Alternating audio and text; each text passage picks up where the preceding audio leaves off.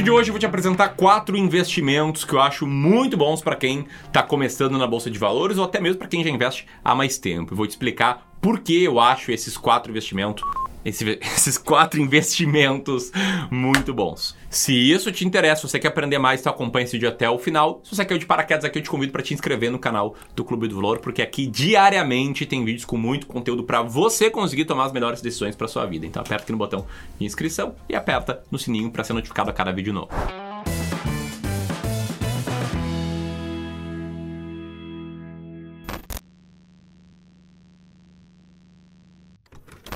Então, antes de tudo, eu quero falar sobre duas coisas aqui que são importantes. A primeira, eu selecionei esses investimentos dando prioridade para aqueles que são mais simples de entender, que são mais acessíveis para quem está começando e que você pode investir começando com pouco dinheiro. O que não significa que se você tem muito dinheiro não faz sentido investir neles, muito pelo contrário, também faz bastante sentido.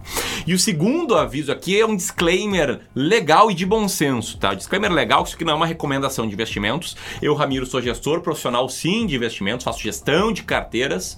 E quando eu falo que são os quatro melhores investimentos, seja para quem está começando, seja para quem investe há mais tempo, estou dando a minha opinião pessoal sobre isso. Coisas que eu gostaria de ter aprendido lá atrás quando eu estava começando. Aí esse é o disclaimer legal. Agora tem um disclaimer de bom senso que é o disclaimer para você entender a sua situação de vida, para você entender o seu contexto e para você ser responsável com o que você faz com o seu dinheiro. Exemplo, estou falando aqui sobre bolsa de valores, estou falando isso aqui sobre algo que significa renda variável, que significa que varia e varia não só para cima, como muitos esperam, varia para baixo também, em especial em prazos mais curtos. Então, um dinheiro que eu jamais colocaria se eu pretendesse usar esse dinheiro que estou investindo em prazos curtos, em prazos de até 5 anos anos.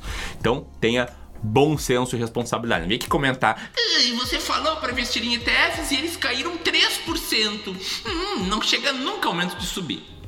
Seja responsável, beleza? Então, vamos lá. O primeiro investimento, acabei de dar um spoiler, é ETF ou os Exchanged Traded Funds. Os ETFs são fundos de investimentos que têm duas características bastante distintas. Primeiro, a carteira desses fundos, elas replicam algum índice. Então, para dar um exemplo, existe lá uma cesta de ações chamado índice Bovespa, o Ibovespa, que é uma carteira teórica de ações. E aí existem alguns ETFs cuja carteira é exatamente idêntica à carteira do Ibovespa. Então, essa é a primeira característica dos ETFs. E a segunda é que eles são negociados na bolsa de valores.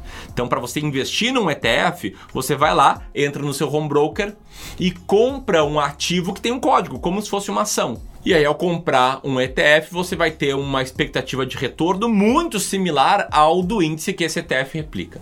Para ser um pouco mais específico, tá? Tem um ETF de código BOVA11. Esse ETF, ele replica o índice Bovespa e cobra uma pequena taxa para isso. E ao investir nesse ETF, você pode esperar que, sei lá, se o Ibovespa subir 30% no ano, esse ETF vai subir algo muito parecido a isso, tá? Talvez 29,8%, talvez 29,9%, algo muito, muito próximo.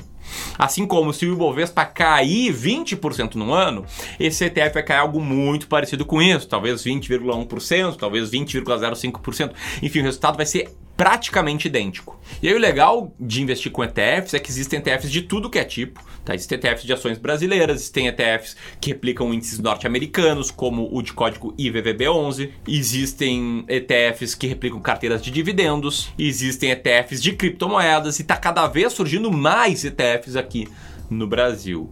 E o legal é que tem uma estratégia de investimento, estratégia Bull Bear de investimentos, que eu ensino no meu curso Descomplicando o Mercado de Ações 2.0, que é um curso que está com vagas encerradas nesse momento, em que apenas usando ETFs e mais usando dois ETFs, você consegue ter uma carteira com risco menor do que o normal em renda variável, embora o risco ainda exista, e um potencial de retorno muito bom, uma carteira que teria rendido uh, historicamente esse valor, teria sido refletido na, na, evolução desse gráfico aqui. No caso, nesse gráfico aqui, a gente simulou uh, um investimento de 500 reais por mês, mês a mês nessa estratégia. Isso teria virado multimilionário nesse período.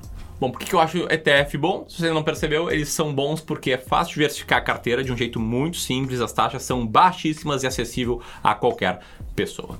Dito isso, vamos para o segundo investimento, que é o investimento em fundos de ações. Os ETFs, eles são fundos de investimentos, mas os fundos de investimentos nem sempre são ETFs, tá? Qual a diferença de um ETF para um fundo? A diferença é que os fundos, eles não são negociados em bolsa e a carteira é composta por ações e ativos que uma equipe de gestão escolhe incluir nessa carteira.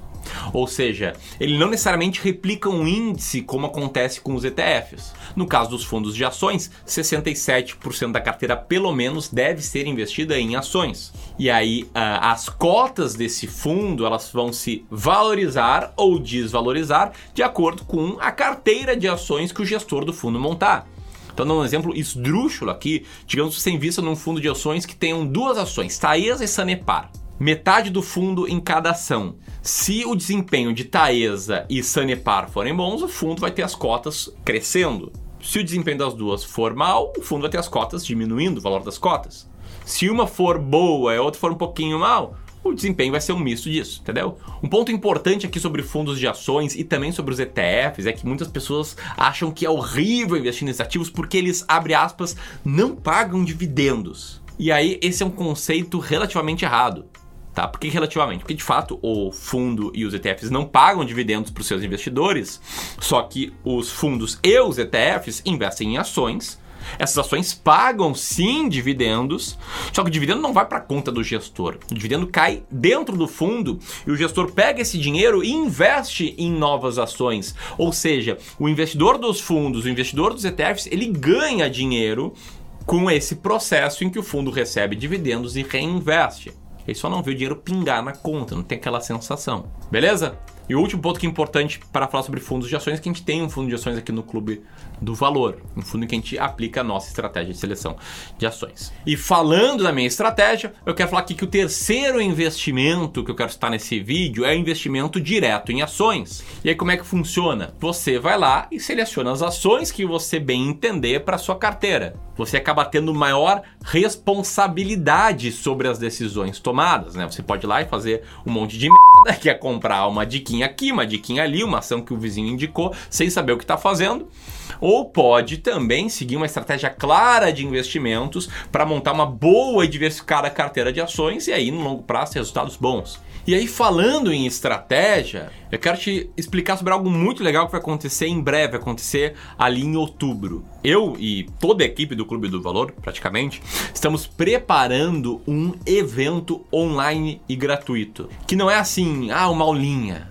Não, uma série de quatro aulas aprofundando a minha estratégia de investimentos em ações, te mostrando como é que eu faço para saber quais ações comprar, quando comprar e quando vender. Um evento em que eu vou revelar quais são as 20 ações que eu invisto e como você pode fazer para investir com essa mesma estratégia. A estratégia que por acaso a gente segue no nosso fundo de ações e cuja simulação de resultado teria tido um desempenho histórico fantástico no passado, transformando cada mil reais em mais de 500 mil reais hoje. E eu quero te convidar para participar desse evento que se chama o Plano Prático que eu vou te mostrar um plano prático para investir com muita clareza em ações, tá? Ele começa ali na semana do dia 18 de outubro a inscrição é nesse botão aqui, não deixa de perder. E antes de falar do investimento número 4, só um rápido lembrete de que investir é super importante, saber como investir é essencial para o seu sucesso, mas também é essencial você sempre poupar e investir dinheiro mensalmente, tá? Não entenda que a solução de todos os seus problemas é investir bem. Se você não tiver dinheiro para investir, não conseguir poupar e aportar valores, seja mensalmente, trimestralmente, semestralmente, fica realmente mais difícil de construir um grande patrimônio.